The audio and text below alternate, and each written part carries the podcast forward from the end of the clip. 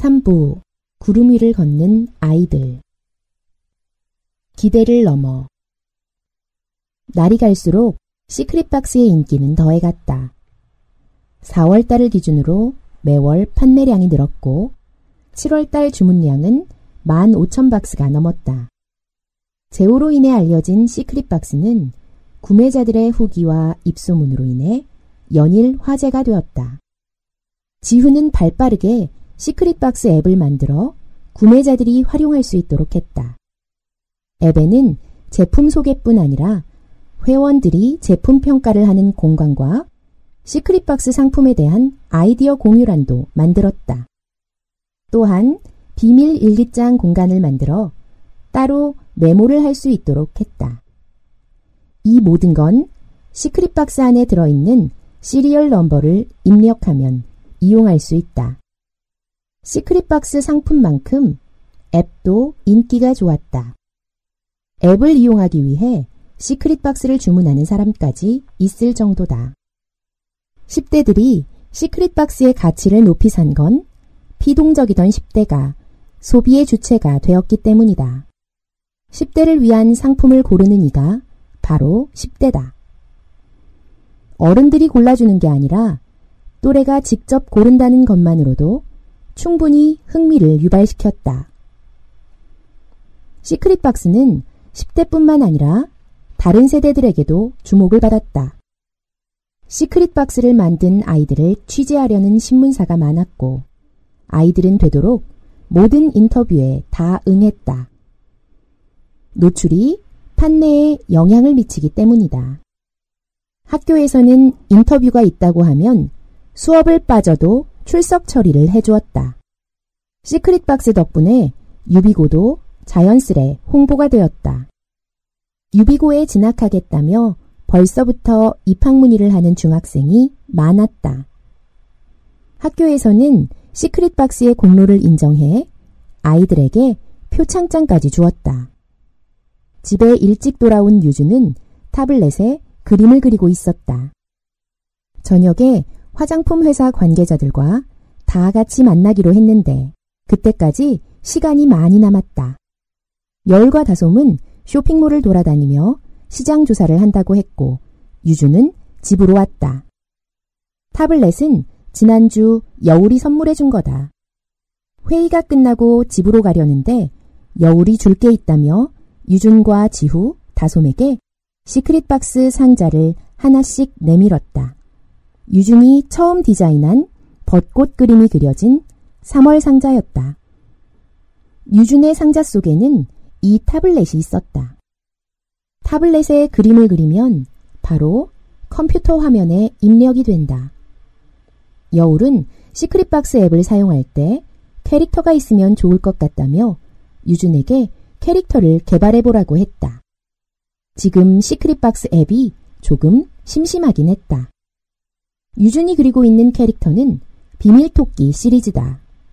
입을 가리고 웃는 토끼, 눈을 찡긋하는 토끼, 모른 척 휘파람을 부는 토끼 등 여러 가지 버전으로 그려보고 있다. 한참 그림을 그리고 있는데 바깥에서 현관문이 열리는 소리가 들렸다. 엄마가 퇴근했나 보다. 유주는 얼른 서랍 속에 넣어두었던 봉투를 들고 거실로 나갔다. 엄마 이제 와? 응. 엄마는 신발을 벗고 들어오자마자 땅바닥에 털퍼덕 주저앉았다. 앉아있으니 엄마가 더 작게 느껴졌다. 유준의 키가 작은 건 엄마를 닮아서다. 엄마는 키가 150cm가 조금 넘는다. 아빠도 키가 큰 편은 아니지만 그래도 아빠는 170cm 가까이 된다. 유준은 아빠만큼 키가 크는 게 소원이다. 지금 유준의 키는 166.5cm인데 1년 전에 비해 겨우 0.5cm 자랐다. 남자는 군대 다녀와서도 키가 큰다고 하는데 지금 자라는 속도를 보면 성장판이 다친 게 아닐까 싶다. 병원에 가서 검사를 받아보고 싶지만 검사비도 검사비거니와 이미 성장판이 다쳤다는 말을 들을까봐 겁이 나서 가지 않았다. 아빠는 아저씨들이랑 같이 소주 한잔 하고 오신대. 엄마는 어깨가 아픈지 오른 주먹으로 왼쪽 어깨를 두드렸다. 엄마, 저기 이거. 유준이 엄마에게 봉투를 내밀었다. 이게 뭐야? 지난달 수익금 정산한 거야. 유주는 집에 오는 길에 은행에 들러 돈을 인출했다. 유주는 정산받은 수익금의 30%를 떼고 나머지는 모두 엄마에게 주었다. 너 쓰라니까. 내 건 따로 있어. 엄마, 앞으로 우리 사업 잘 되면 더 많이 받을 수 있어. 나 이거 잘 되면 엄마 힘들게 일 안 해도 돼. 말만 들어도 좋다. 우리 유준인 뭘 해도 잘할 거야. 엄마가 웃는 걸 보자 유준도 기분이 좋아졌다. 유준은 이제까지 세상이 공평치 않아 화가 난 적이 많았다. 왜 엄마와 아빠는 열심히 사는데 가난을 벗어나지 못할까? 부모님이 힘들게 일하는 모습을 보면 유주는 안타깝기도 하고 답답하기도 했다. 하지만 점점 공평의 추가 유준 쪽으로도 오고 있는 것 같다. 엄마, 나 친구들이랑 저녁 먹고 올게. 오늘 약속 있어. 그래, 그럼. 유주는 옷을 챙겨 입고 약속 장소로 가기 위해 집을 나섰다. 여울에게 텔레비전 프로그램 섭외가 들어왔다. 화장품을 소개하는 인기 케이블 방송인데 여름방학 특집으로 10대를 위한 화장품이 주제다. 여울은 방송에 나가 화장품을 소개하기로 했다. 여울은 다솜과 함께 시장 조사를 하러 명동을 돌아다녔다. 저녁 때라 그런지 길이 무척 붐볐다. 명동에는 화장품 로드숍들이 많이 밀집되어 있다. 여울이 방송에 나가 소개할 화장품을 직접 고르기로 했고 그것들을 8월호 시크릿 박스에도 넣을 예정이다. 너랑 같이 나가면 좋을 텐데. 여울은 방송에 혼자만 나가게 되어 다솜에게 미안했다. 여울은 방송국에 전화를 걸어 다솜과 함께 나가면 안 되냐고 물었지만 두 명이나 나올 필요가 없다고 했다. 시크릿박스 대표는 여울로 되어 있고 다솜보다는 여울이 침착하게 말을 잘하기 때문에 여울이 나가기로 했다. 대신 너 나가서 잘해야 해. 못하기만 해봐. 가만 안 둬. 다솜이 여울을 장난삼아 째려보며 말했고 여울은 두 주먹을 쥐어 보이며 잘 하겠다고 대답했다. 화장품 가게마다 돌아다니면서 신제품 위주로 상품을 골라 샀다. 처음 시크릿 박스를 시작할 때는 상품을 구매할 돈이 없어서 가게에서 테스터 제품을 써보면서 시크릿 박스에 넣을 상품을 골랐다. 하지만 이제는 화장품을 살 수 있다. 화장품 본품을 쓰니까 이점이 많다. 학교에 가져가 반 아이들에게 써보라고 하면서 의견을 들을 수도 있다.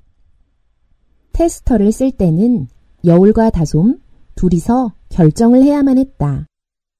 여울과 다솜은 쇼핑몰 앞에서 지후와 유준을 기다렸다.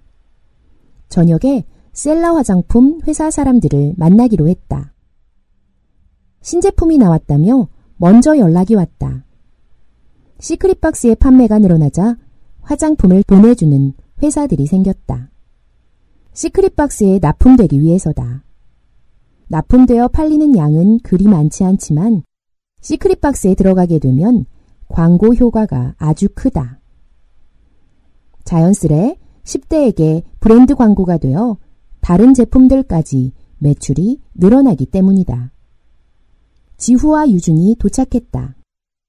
넷은 약속 장소인 패밀리 레스토랑으로 갔다. 지하철역 근처에 있어 찾기 쉬웠다. 안녕하세요. 전화했던 영업부 박희남 과장입니다. 40대 초반 정도의 말끔하게 생긴 남자가 자리에서 일어나 인사를 했다. 여울과 통화했던 남자다.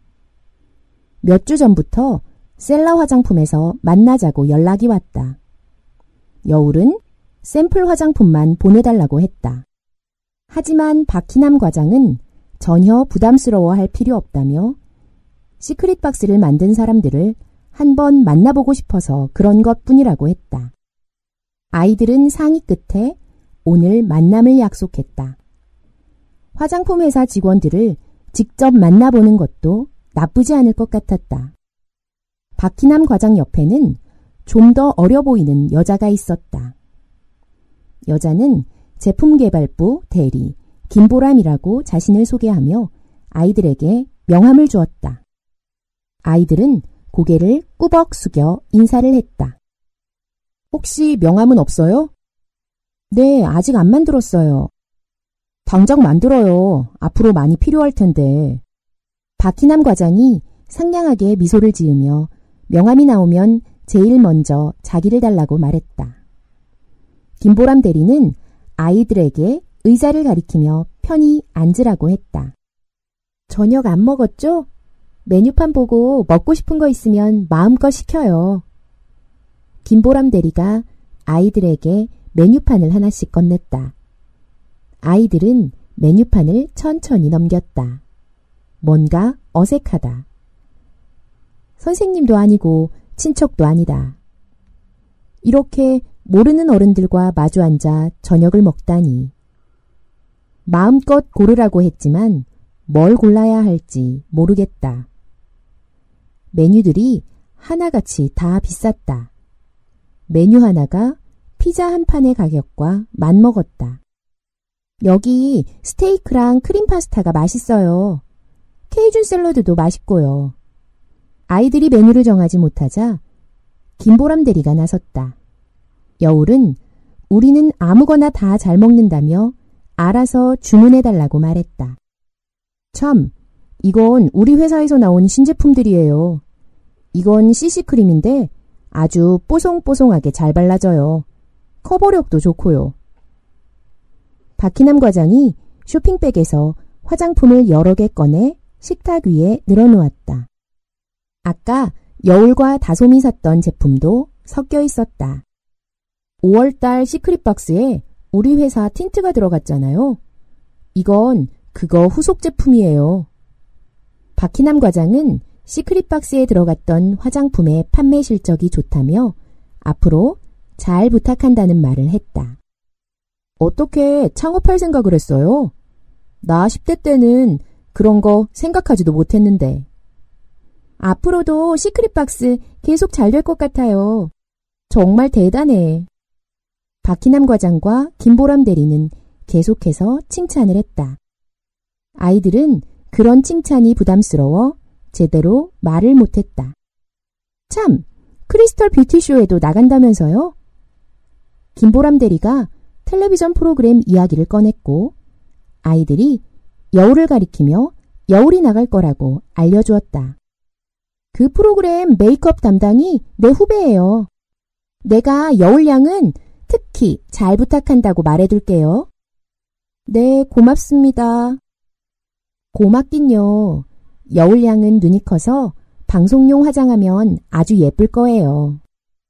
지후와 유준이 일부러 소리내어 윽 하고 말했고 여울이 째려보았다.